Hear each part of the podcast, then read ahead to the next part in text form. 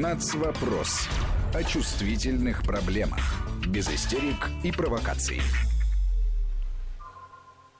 16 часов 7 минут э, в российской столице. В эфире Вести ФМ э, программа «Нацвопрос». Как всегда, э, в прямом эфире Армен Гаспарян и Марат Сафаров. Пусть э, на удаленном доступе, но тем не менее, Марат, приветствую тебя. Приветствую, Армен.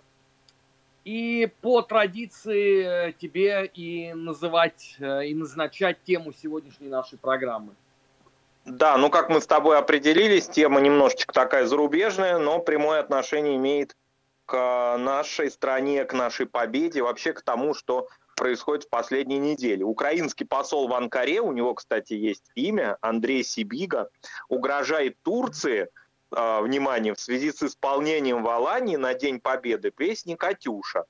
А вот такое вот заявление сделал представитель большой, значит, европейской державы Украины в другой стране, в Турции. Дело в том, что его страшно возмутил согласованный с местными властями передвижной концерт в городе Алания – а, когда вот на 9 мая там исполнялись военные песни. И у себя в Твиттере глава дипмиссии даже пригрозил бойкот бойкотом курорту со стороны украинских туристов, поскольку мы знаем, что Турция постепенно уже выходит из карантина и приглашает а, зарубежных гостей к себе. Так вот, значит, посол Украины считает, что если «Катюшу» будете исполнять и в дальнейшем, украинских туристов вам не видать.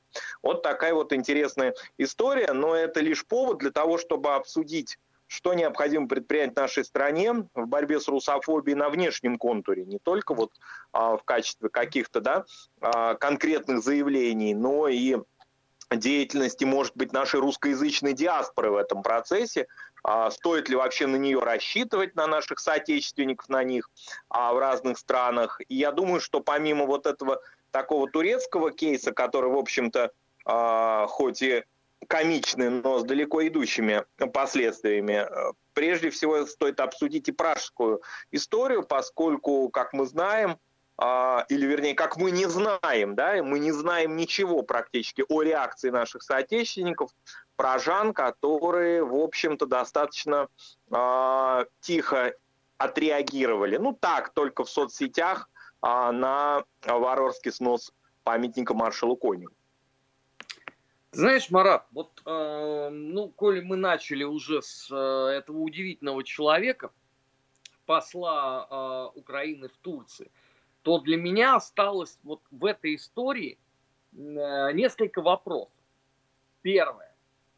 Э, уверен ли он, этот удивительный человек, что в этом году вообще состоится как таковой э, туристический сезон? Э, по той лишь причине, что ну вот э, в Германии опасаются начала второй волны коронавируса. В Бельгии, мягко говоря, тоже все обстоит не самым благополучным образом. На дворе у нас сегодня, если я не ошибаюсь, 16 мая, то есть лето уже совсем близко. Откуда у него вообще убежденность, что это будет? И тут второй под вопрос, откуда у него убежденность, что э, украинские туристы в этом году сумеют составить кассу. Но это вопросы прикладные, а есть гораздо более важные. В своем заявлении он отметил, что песня «Катюша» оскорбляет миллионы украинцев. Я, честно говоря, э, много чего слышал э, в жизни э, из уст вот этих вот удивительных украинских националистов. Но ни разу в жизни мне еще не приходилось э, выслушивать, э, что песня «Катюша» сама по себе способна э, кого-то оскорбить. Ну, не говоря уже о том, что эта песня звучит вообще э, по всему миру 9 мая. Она записана, по-моему, на ну, минимум десятки иностранных языков. И ни от кого подобного рода э, утверждений не следовало. Мы же прям понимаем прекрасно, что это ведь в том числе для того, чтобы лишний раз подогреть интерес к самой Украине, чье присутствие э, в медиапространстве сейчас э, оставляет желать сильно лучшего, потому что не до них. Ни в эпоху пандемии коронавируса, ни в эпоху рецессии мировой экономики и так далее, и так далее. А это заявление, ну что ж, его начали обсуждать. Мне довелось уже даже прочитать критический разбор текста песни «Катюша». Вот в 2020 году это все происходит.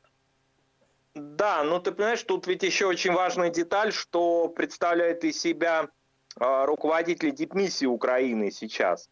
Что представляет из себя посол Украины в Германии Мельник, который не приходит на траурные мероприятия и оскорбляет память прежде всего украинцев – погибших и участвовавших в Великой Отечественной войне. Что представляет собой? То есть это крупные, крупные дипмиссии в больших государствах, в Германии, в Турции. В, в Турция, ну так, по Черному морю сосед Украины. Вот там а, представляют эту страну вот такие странные персонажи, которые ничего кроме нанесения ущерба своему государству не приносят, потому что, ну да, сейчас пандемия, да, еще туристический сезон под вопросом, но тем не менее очевидно, что в какой-то, в каком-то, э, я все-таки надеюсь на это, да, в каком-то формате он состоится, и кроме того, у Турции с Украиной существуют определенные экономические связи, это тоже нельзя сбрасывать со счетов. И как Турция отреагирует на то, что посол Украины вот столь э, комичен, мягко говоря, и, в общем-то, уже отреагировал, например, представители туриндустрии э, Турецкой Республики, они в недоумении от этих заявлений. То есть они не понимают, что это было вообще. Они, в частности, там были заявления, да, как известно, многих турецких представителей о том, а Украина вообще участвовала в составе Советского Союза в э, Второй мировой войне против фашизма или не участвовала. Вы вот как-то разберитесь, и почему вы эти разборки осуществляете на территории третьей страны. Ведь он выбрал не случайно Аланию, а, в качестве такой мишени для, для своих твитов. А Алания – это город а, ну, в значительной мере русскоязычный, там очень э, много наших соотечественников русских, там очень большая в последнее время сложилась, последние десятилетия, например, я знаю, татарская община. То есть там очень много людей русскоязычных, которые отмечают ежегодный День Победы. И, кстати говоря, его отмечают или присоединяются к празднику и турки тоже, местные жители. И они вполне лояльны мероприятию, и оно согласовано с городскими властями. Ну, собственно, об этом даже и, как бы и речи не, не стоит вести. Это внутреннее дело а, администрации Алании, разрешать этот праздник и в каком формате его проводить. Это не дело турецкой, э, то есть и украинской дипмиссии. Просто она в очередной раз показала, продемонстрировала, что и на внешнем, вот э, на внешних этих рубежах, в том числе в государствах, в общем-то, как Украина заявляет, стратегических для нее. Вот эта парализация государственного аппарата, дипломатического, внутреннего, это не имеет значения. Парализа, парализованный дипломатический, например, в данном случае аппарат, он себя в который раз продемонстрировал. Президента Зеленского, его государство представляют в других странах ну, э, какие-то фрики, в общем. То есть люди, которые не имеют никакого отношения к дипломатии, не знают ее, не знают ее базовых правил, и ни в одном из примеров эпохи холодной войны и колоссального напряжения между Востоком и Западом мы примеров такого хулиганства, ну, в общем-то, не можем назвать, такого дворового уличного хулиганства. Это люди, которые называют себя послами. Да, я еще раз повторю, что я сюда же выкупляю и поведение, майское поведение э, пана Мельника да, в Берлине. Поэтому, ну вот что говорить о том, кто представляет собой государство, если сам президент Украины, да, мы об этом, наверное, в бывших сегодня поговорим, а, подвергает санкциям Эрмитаж или Пушкинский музей, или а, Институт Востоковедения. Ну что можно брать от такого госаппарата, если от президента этой страны, Украины, уже идет вот эта тенденция? Да здесь, э, Марат, ведь вопрос можно а, несколько иначе сформулировать. Ну хорошо, вот этот малоприятный придурок, посол э, Украины в Турции, сказал, давайте мы э, не будем исполнять э, песню Катюши. А как он вообще себе вот это представляет, ну, так сказать, в практической плоскости? Вот они что там будут, полицейскими оцеплять все пляжи, следить, чтобы русские туристы или те, кто там проживают, русские, не дай бог, не включили – но это же безумие в чистом виде. Э, мы продолжим сейчас с тобой это обсуждение, пока я предлагаю подключить к нашему разговору э, старшего аналитика информационно-аналитического портала «Вестник Кавказа» Андрея Петрова. Андрей, рады приветствовать вас и слушаем. Да, ну, здравствуйте. А, я хотел бы вступить во вторую главу э, нашей передачи, рассказать о том, какая есть связь между диаспорой российской и борьбой с русофобией, собственно, как это связано. И тут надо затронуть э, два классических вопроса. Это клы продест, то есть кому выгодно, и что делать. Кому-то это может показаться парадоксальным, но в борьбе с русофобией заинтересованы прежде всего именно российские иммигранты. План уехать из России и всем на новом месте рассказывать, какая это плохая страна и какие плохие там люди живут, не работает. Потому что чем хуже где-то относятся к России россиянам, тем хуже будут относиться и вот к этому, рассказывающему, понаехавшему русскому. Все логично, кто может приехать из плохой страны с плохими людьми. Мне э, по работе с кавказскими диаспорскими организациями, которые как раз активно создают позитивный образ своих стран, это просто истина очевидна. В таком позитивном образе в первую очередь заинтересованы не те, кто всю жизнь живет на родине. Им-то скорее все равно. За рубеж они выбирают в основном как туристы. А те, кто уехал, потому что негатив их нация или государство будет изливаться на них самих в первую очередь. И тут бесполезно уверять местных, что ты перестал быть россиянином и стал полностью, не знаю, поляком, французом или американцем. Когда русофобия закипит, придут именно к тебе, как к ближайшему объекту ненависти.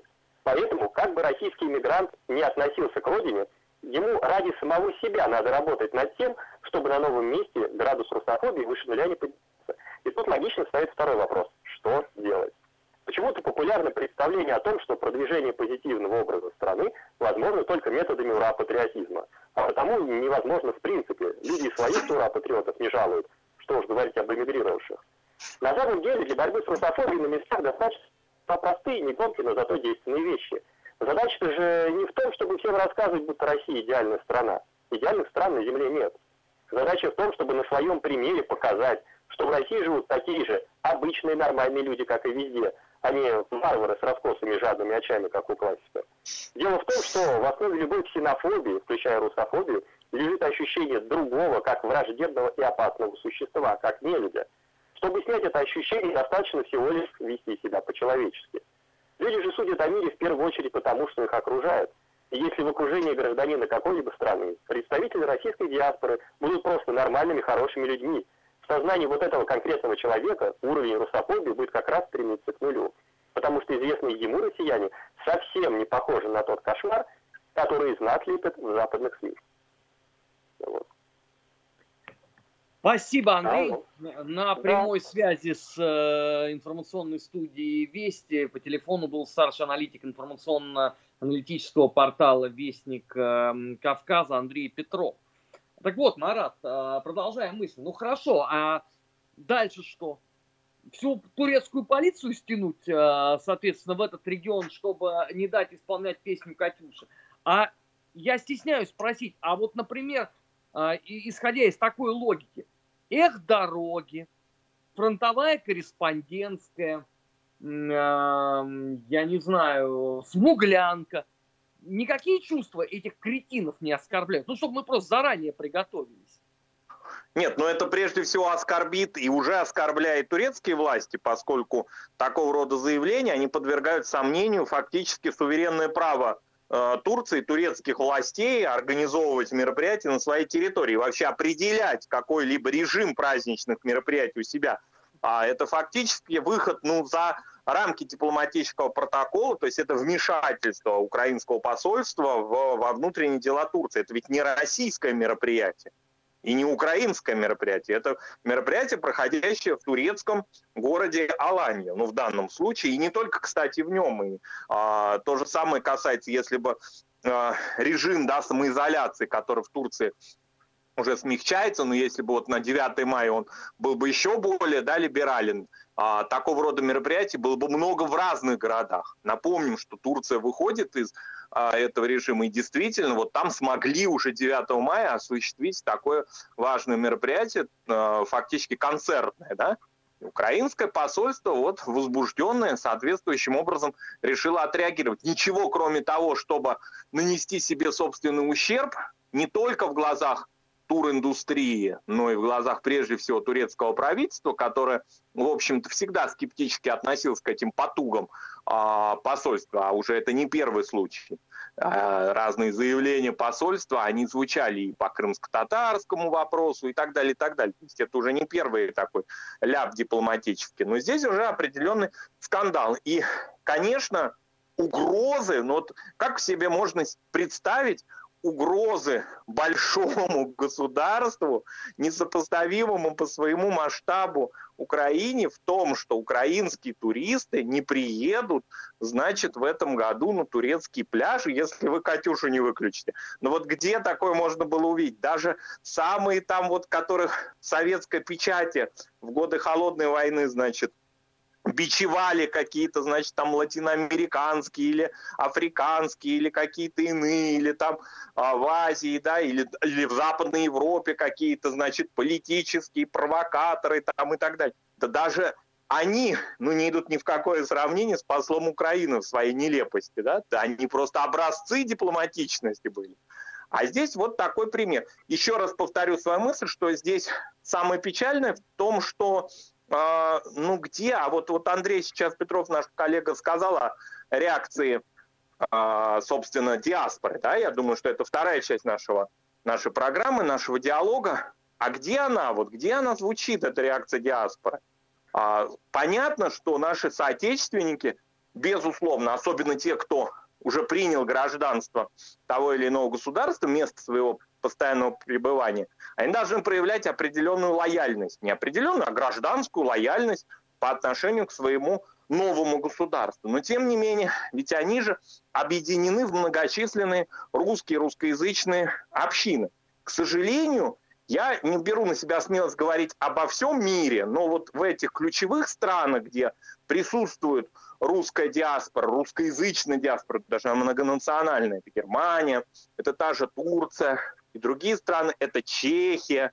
А, я не беру Украину и Прибалтику, где быть русским просто опасно, да, там нельзя от наших соотечественников чего-то ожидать, потому что мы никого не хотим подставлять, да, для того, чтобы человек ну, просто мог физически пострадать или быть убитым, или быть ограниченным уже сейчас в правах, да, в своих законодательных. А вот о государстве, где все-таки гарантированы эти права. Тем не менее, какие-то эти голоса-то очень слабо слышны. А, действительно, примеры вот других народов, и Андрей привел здесь примеры кавказских диаспор, я бы привел примеры еврейской диаспоры, той же уже упомянутой татарской диаспоры и так далее. Гораздо более, как мне кажется, энергичны в отстаивании своих национальных, да, вот таких этнических каких-то прав, нежели вот, э, собственно, русскоязычные диаспоры, которые в значительной мере, ну да, они объединяются к праздникам, да, они отмечают День Победы, это важно, они иногда, собственно, являются инициаторами проведения этих праздников. Но в такой текущей, долго играющей работе они как-то не так заметны, как мне представляется. Мы эту тему, кстати говоря, вместе с тобой с ГИ обсуждали несколько лет назад, да, вот в чем, чем, чем отличается русская диаспора от диаспор других э, народов, да, и даже находили исторические причины вот такой некоторой аморфности, которая есть. Марат, ну а по поводу диаспор мы э, поговорим э, во второй части, потому что здесь история э, гораздо более сложная, чем она представляется на первый взгляд. Она во многом зависит даже не столько в данном случае от диаспор, сколько от условно позиции Москвы. Просто мы вот сразу вторую часть с этого начнем. А я просто хотел бы попытаться понять вот э, всю эту логику. Ну хорошо, там сейчас э, с песней Катюша э, украинские представители получили вполне себе закономерный отлуп. Окей. Но вот если гипотетически допустить, что вот их бы кто послушал, ну завтра тогда точно так же можно было бы выйти и сказать, а почему это э, в Турции, в курортной зоне слышна а, русская речь, она оскорбляет Э, миллионы гастарбайтеров э, с Ивано-Франковщины и Львовщины. А почему э, где-то видны майки с российской символикой? Это является оскорбительным для, опять же, сотен тысяч сторонников теории святого Бандеры и так далее, и так далее. Но это же все могло бы привести, с одной стороны, к абсурду, а с другой стороны, у нас ведь есть, извините, и свеженький такой примерчик. А, в Латвии на 9 мая были выгнаны из э, ресторанчика люди за Георгиевскую ленточку. И владелец ресторана, потом объясняя свою позицию, он сказал, что э, с его точки зрения Георгиевская лента есть символ оккупации Латвии и символ оккупации Украины. Да, я прекрасно понимаю, что это идиот. И э, русофобия, она даже страшнее, чем э, коронавирус, потому что от коронавируса рано или поздно будет вакцина, э, от э, поражения мозга в Прибалтике русофобии вакцину можно не ждать. Но так к нему и относятся все как невменяемому идиоту. Я даже там с некоторыми латышами поговорил, они говорят, ну это известный, в общем, фрик, у него э, на этот счет заскок. Но заметим себе, э, что э, ведь вот мы обсуждаем с тобой, да, с коллегами, то, что произошло вокруг э, песни «Катюша». Но ведь минимум, э, извините, э, жителей Украины на это вообще отреагировал. То есть кто-то, может быть, даже и не знал о том, что произошло, а кто-то посчитал, ну а что, э, вполне себе нормально. Вот это нормально меня больше всего э, настораживает. Потому что дело-то здесь не в одной отдельно взятой песне Катюши, а, собственно, в личном вашем отношении к тем процессам, которые происходят э, у вас в стране. Вот это самое тяжелое. Потому что отсутствие реакции всегда означает с этой точки зрения только одно. Означает ваше согласие со всем тем, что происходит. А, у нас вопрос в эфире Вести ФМ. Мы сейчас на несколько минут с Маратом Сафаровым прервемся. А, вас ждет впереди выпуск новостей. Сразу после него продолжим говорить в том числе о роли и месте в этом во всем русскоязычной диаспоры. Не переключайтесь. Нацвопрос о чувствительных проблемах. Без истерик и провокаций. 16 часов 34 минуты в российской столице. В эфире Вести ФМ, э, пусть и на удаленном доступе, но тем не менее, Армен Гаспарян и Марат Сафаров. Мы э, продолжаем. Мы анонсировали э, с Маратом в прошлой части программы, что поговорим в том числе о том, что могут или что должны делать э, диаспоры соотечественников за рубежом на примере вот той вот ситуации, которая э, проистекала э, на минувшей неделе в Турции вокруг э, скандала э, с украинским послом и его невменяемая реакция абсолютно на песню Катюша. Вот здесь есть, э, на мой взгляд, очень большая сложность. Дело в том, что мы ведь сами по очень многим вопросам не можем до конца определиться. Вот мы здесь, в России, в Москве, а, постоянно блуждаем между а, трех сосен. Вот мы с тобой, Марат, много говорили за последний месяц о ситуации а, в Праге с памятником Коню, который снесли, еще и перед 9 мая надругались, значит, над постаментом и так далее, и так далее. Но я просто напоминаю, сколько лет у нас здесь. Странные люди рассказывали о том, что ну, Чехия, она же того и гляди, она же вернется на путь строительства социализма. Она же вспомнит, сколько лет она была э, членом Варшавского договора. Она же вспомнит про совместное социалистическое прошлое. Но их вообще все это время не смущали, мягко говоря, связи Праги с Североатлантическим альянсом. И таких же примеров я могу десятки, сотни назвать.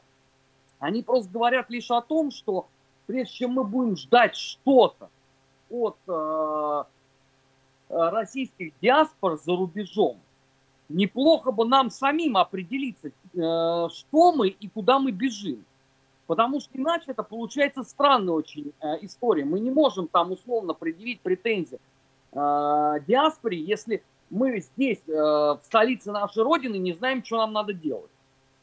Да, и Густав Никодимович Гусак тоже скоро воскреснет и возглавит объединенную ЧССР. Да. Вот такие вот действительно надежды многих питали и представление, просто уверенность даже в том, что в Чехии не может того произойти, что происходит, скажем, в Латвии, на Украине, в Литве и так далее. А между тем, да, кроме того, мне кажется, что здесь есть историческая причина насчет от, относительно вот такой вот аморфности многих наших диаспор. Все-таки, если взять историю разных народов, а диаспорный вот такой формат, он ведь русскому народу не был свойственен до 20 века, до трагедии русской миграции. Ну, по большому счету, да, выезжали наши соотечественники, преимущественно люди состоятельные, деятели культуры, часто оставались на многие десятилетия, как, например, Иван Сергеевич Тургенев, да, но все-таки вот таких очагов русского присутствия в Европе – мощных, да, как это возникло уже в 20 веке, по аналогии, скажем, опять же повторюсь, с еврейской, с армянской диаспорами, да, которые исторически многовековые, и опыт этот выживания в иных условиях и сохранения своих традиций, языка, религии колоссален, здесь не было все-таки. И поэтому а, мы видим, что фактически каждая наша диаспора на например, европейском континенте, Западной, Европе, Западной Европе, она должна обязательно восполняться. И восполняться не только демографически новыми волнами, но и новыми какими-то смыслами. Иначе она просто заходит в тупик. Вот взять хотя бы ту же Чехию. А ведь все те, кто восхищаются, а, значит, вот как замечательно русская община, вот она формировалась, там Цветаева до войны жила, там и так далее, и так далее, они при этом упускают из виду, что из себя представляет, например, одна из диаспорных организаций, мы ее тоже обсуждали вот в эти печальные дни, а, когда мы наблюдали всю эту трагедию, на мой взгляд, и трагедию не только для русского, российского человека, но и прежде всего для честного чеха, трагедию с памятником Конева, когда вот какие там русские общины присутствуют, кто они, да, и мы обсуждали с тобой, что на многие из них никаких надежд возлагать не нужно. Вот я совсем буквально за несколько часов до нашего эфира посмотрел сайт такой а, чешской русской организации, которая называется «Русская традиция». Тебе она хорошо известна, да, Арман? Ну, это Келлен, да? Да-да-да, которая, значит, вот внимание для наших радиослушателей. Она пишет, это русская традиция, в Праге. В рамках грантовых проектов, которые предусмотрены для этих, ну, то есть уставных целей, из Министерства культуры, Министерства просвещения, а также Пражской мэрии, вот той самой Пражской мэрии. Наша организация получает основные средства для реализации основных направлений своей деятельности. Дальше они перечисляются, и в числе них – в частности, ежегодные мероприятия памяти тех, кто был репрессирован в мае 1945 года, они были первыми, называется это мероприятие. А в ноябре 2019 года русская традиция в Праге провела, ну, во всяком случае, афиша висит, конференцию к 75-летию Пражского манифеста. Но вот о чем можно говорить с такого рода диаспорной организацией? Ну вот и какие на нее можно надежды по Коневу или по какому-то другому вопросу возлагать? А, Марат, ну здесь надо просто сказать, что, а, во-первых, э, артель Келлина, она очень-очень последовательна в своих действиях. Это вот именно эти люди на протяжении очень многих э, лет и проводили все вот эти вот э, конференции по освобождению Праги войсками генерала Власова. Приглашали выступать весьма и весьма определенных историков туда. Там чужих не было. То есть, условно, вот у тебя не было бы ни единого шанса попасть в число не то что выступающих на этой конференции, а хотя бы просто э, быть туда э, приглашенными. Поэтому э, для меня удивительно вообще э, то обстоятельство, когда вот кто-то говорит о том, что ну вот, а там вот Келлин, и вот надо было через него. Ну слушайте, это надо быть просто невменяемыми идиотами, чтобы вот такое говорить. Потому что он как раз больше всех лоббировал вот эту всю историю с остановкой памятника власовцам, а вы к нему будете апеллировать, что, дескать, вот пусть он там поможет. Но это просто лишний раз свидетельствует о том, вот, что люди э, размышляют о том, о чем они не имеют ни малейшего представления. Это первое. И второе. Э, по поводу вообще диаспор, да, у нас ведь за последние 30 лет сложили какую-то странную очень историю про иммиграцию первой волны. Послушайте, они были политическими противниками. они оперировали совершенно другими ценностями. И то, что вы пытаетесь им приписать, им никогда не было свойственно. Да, был определенный процент людей, который входил там условно в Союз возвращения на родину или там а, в клуб а, друзей Красной России.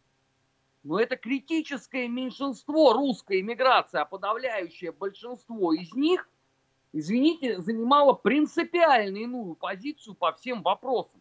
Поэтому, когда я тут вот последние а, пару недель слышу, вот надо проанализировать тот опыт, который у нас был сто лет назад.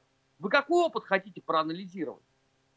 Объясните мне, пожалуйста, что конкретно вы собрались анализировать? Вот эти вот умы, выдающиеся, кретины с дипломами, как говорит наш э, с тобой общий друг Алексей Анатольевич Мартынов надо понимать, что эта модель не работает в нынешних условиях. И прежде чем вы там будете с кем-то а, согласовывать позиции, что-то кому-то советовать, ну, наверное, нам надо здесь понять, что, что именно происходит. Только после этого а, принимать какие-то меры. А получается театр абсурда. Когда здесь, извините, какие-то невменяемые дураки пытаются давать советы космической глупости – и там все еще обстоит совсем не так, как вам хочется, э, чтобы это было.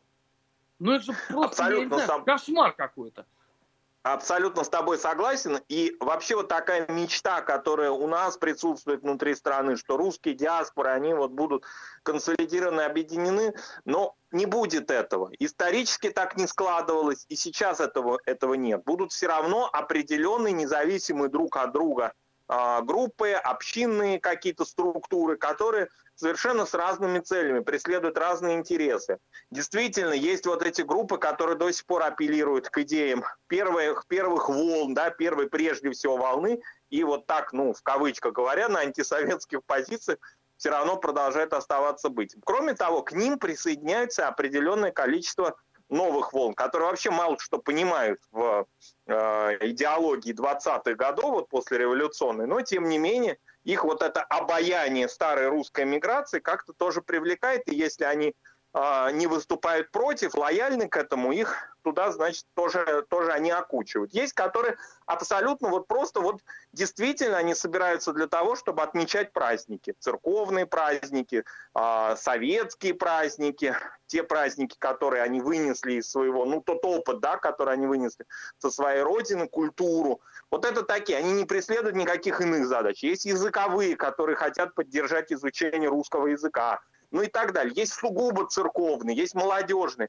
Всех их очень много, но, к сожалению, я могу сказать, что степень их такой эффективности, медийной активности внутри стран пребывания, она очень и очень низкая мы практически не слышим их не то, что в какие-то вот такие трагические, э, в трагических, переломных каких-то моментах взаимоотношений между нашей страной и другими странами, как я считаю, все-таки это имеет место быть с Чехией, поскольку это переломный момент. Здесь в некотором смысле да, а, питать иллюзии о том, что отношения а, наших стран будут такими же, какими они были прежде, ну, не стоит. Понятно, что Чехия пере, перешла какую-то определенную черту. А мы не слышим этого. Мы не слышим и в тех странах, в которых все более или менее благополучно, как, например, во Франции или в Германии. Мы ничего этого не слышим. Мы, мы знаем какие-то репортажи, ну да, провели. Мы восхищаемся тем, что наши соотечественники приняли эстафету бессмертного полка, провели ее в этом году онлайн, и, может быть, будем надеяться, проведут ее э, уже на улицах своих городов в этом же году и в следующем точно. Ну, ну вот этим все и, собственно, будет и ограничиться. То есть тут питать иллюзию на то, что это будет вот как, ну, какие-то, допустим, в хорошем смысле лоббирование интересов диаспор опять же повторюсь, к тому опыту, который меня лично восхищает, к опыту, допустим, а, еврейских общин, которые отстаивают во всех странах а, своего пребывания, проживания памяти о жертвах Холокоста. А армянские общины, которые настаивают на том, чтобы страны, где они проживают, представители их, признали геноцид армянского народа в Османской империи в 1915 году и добиваются этого через парламенты. Вот этого ожидать от наших соотечественников, которые проживают в этих странах аморфные, разрозненные, каждый со своими интересами, а, этого, ну, абсолютно, мне кажется, ожидать и не стоит, и надежды возлагать не нужно. Возлагать надо надежды на конкретных людей, которые действительно проявляют инициативу, восхищаться ими, а, чем можем им помогать и так далее. Но а, не думать о том, что это некая большая такая наша русская сила, скажем, в Европе. Это, это, этого не будет уже. Более того, каждое из этих поколений оно фактически истощается, то есть чисто демографически даже, поскольку дети, они не вовлекаются, молодежь не вовлекается в эти общинные проекты, она, они уходят в этот свободный мир мегаполиса, то есть они не живут русскими интересами, как правило. А у нас же есть несколько примеров, да, когда наши русские, современные русскоязычные литераторы, живущие в разных странах мира, не могут на русском языке разговаривать со своими собственными детьми. То есть они имеют читательский успех в России, но со своими детьми на русском языке не разговаривают, и их книги дети не читают. О чем мы можем говорить здесь? Марат, ты понимаешь, есть же еще и э, вот плюс одна дополнительная внутренняя проблема. Э, вот, по-моему, это вчера было, когда Сергей Викторович Лавров сказал, что было бы неплохо, если бы э, чехи восстановили памятник. А, дочь маршала Конева говорит о том, что надо забирать памятник э, и ставить его э, в Москве. Потому что, э, ну, то есть не в Москве, а в России. Потому что все равно эти радикалы будут продолжать действовать в той же самой модели. Но меня, знаешь, больше всего поразило число дураков непроходимых, которые взялись с этим полемизировать и которые сказали, что да чехи обязаны просто поставить этот памятник. То есть, понимаешь, это вот тотальный абсолютно отрыв от реалий. Многие люди мыслят категориями, что сейчас, я не знаю, там условно какой-нибудь спокойный такой, э, тихий 82 или 83 год. 1900, а не 2020. Это с одной стороны. А, с другой стороны, ну, очевидно совершенно, что э, рассчитывать на то, что э, значительная часть людей, составляющих в той или иной степени э, российские диаспоры за рубежом, будет объединяться одной какой-то отдельно взятой целью, здесь мне представляется весьма и весьма наивно. Приведенные тобой примеры, там вот условно Израиль это, там Армения, там ряд других стран – Понимаешь, они не очень показательны, потому что там они выполняют, по сути, ту, ту же идеологию, которая есть внутри государства как такового. Понимаешь, там э, в Израиле, ну, нету, наверное, человека, который э, взялся бы отрицать существование Холокоста. То же самое я еще пока вот не слышал, чтобы в республике Армения там нашелся кто-то, кто бы сказал, что не было там условно э, трагических событий 1915 года. Но у нас ситуация посложнее. У нас же сколько народу, столько мнений. Ты посмотри, какой э, камф был вот все вот эти последние дни по вопросу э, фрески с э, Сталиным. Ты посмотри, какая дикость звучала. Ну а что хотеть-то с этой точки зрения от э, диаспоры, у которых там несколько иная условно информационная повестка и все другое. Ну, да, ну конечно, если представить себе... Говорю, нам, нам себя надо начать. Да, если представить себе, что, допустим, в той же Праге столкнутся сталинисты и монархисты, например, да, и совершенно очевидно, что они могут столкнуться. И оба, обе эти группы будут выходцами из России, может быть, даже уже из современной России. Не о, не о каком таком общем мероприятии, общем каком-то своем решении – даже не может быть идти речи о том, чтобы они объединились в чем-то. Потому что действительно, если брать вот эти а, приведенные нами а, в пример, да, диаспоры, они прежде всего этнические диаспоры. А когда мы говорим о нашей русской диаспоре, мы здесь в нее не можем все-таки вложить именно этнический фактор. Они скорее социокультурные диаспоры, объединяющие людей разных национальностей. Здесь даже нет этнического фактора в их деятельности. Ну да, на первых этапах было, когда, допустим, в первой, в первой волне русской миграции подчеркивалась русскость этой диаспоры, да, и, и, и то в нее уже стали проникать и э, становиться ее лидерами и деятелями культуры люди совершенно разных национальностей, для которых важным была общность русского языка и потерянной родины. Уже тогда, на первом этапе, да, и по-разному складывались их отношения с лидерами иммиграции, потому что очень многие из них вынесли из Российской империи свои, значит, националистические стереотипы тоже. Но, тем не менее, уже в 20-е годы она становилась разнонациональный, да, такой, объединенный прежде всего русским языком. Сейчас вообще об этом говорить нельзя. Если взять, допустим, Соединенные Штаты Америки и отношение к русской улице со стороны властей, оно, оно ведь подразумевает вообще отношение к людям со всего бывшего Советского Союза, и теперь, например, новые волны людей, которые говорят по-русски в Нью-Йорке, это люди уже не из Одессы, и не из Киева, это люди преимущественно из э, Средней Азии.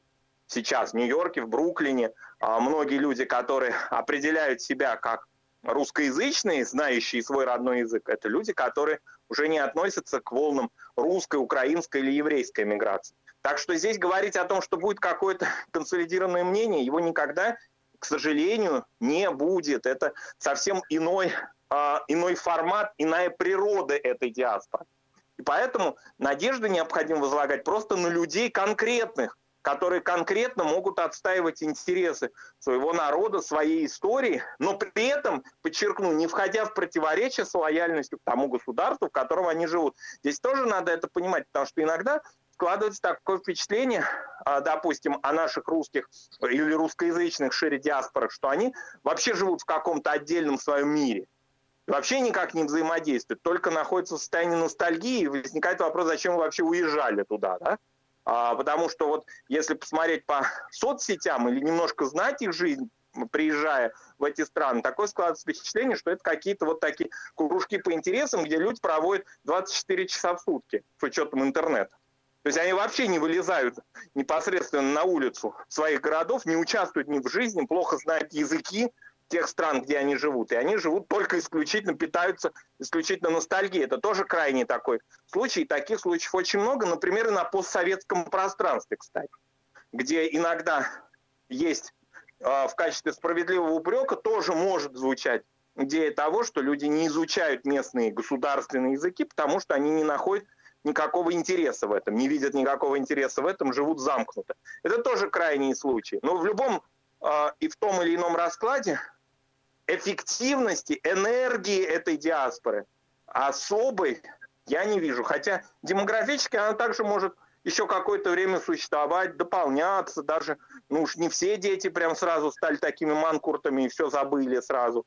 Может быть иной, иной, иной какой-то порядок вещей, но все равно в любом случае эти диаспоры не продолжение России в этом смысле, да, в каком-то именно а, реальном, общественном или даже политическом, скорее в социокультурном. Да, к огромному сожалению, все так и есть, но это означает, что э, нам придется еще, видимо, не раз и не два э, об этом говорить, потому что, что называется, без дополнительного привлечения к этой теме внимания, она просто покроется плесенью тины, как у нас уже бывало, к огромному сожалению, в нашей истории. Программа «Нац. Вопрос» была в эфире Вести ФМ. Мы сейчас с Маратом на несколько минут э, прервемся. Впереди вас ждет выпуск новостей. Сразу после него начнем подводить итоги уходящей недели. В эфире будет наш большой друг Дмитрий Егорченков. Не переключайтесь на главном информационном радио. Всегда интересно. «Нац. Вопрос» о чувствительных проблемах, без истерик и провокаций.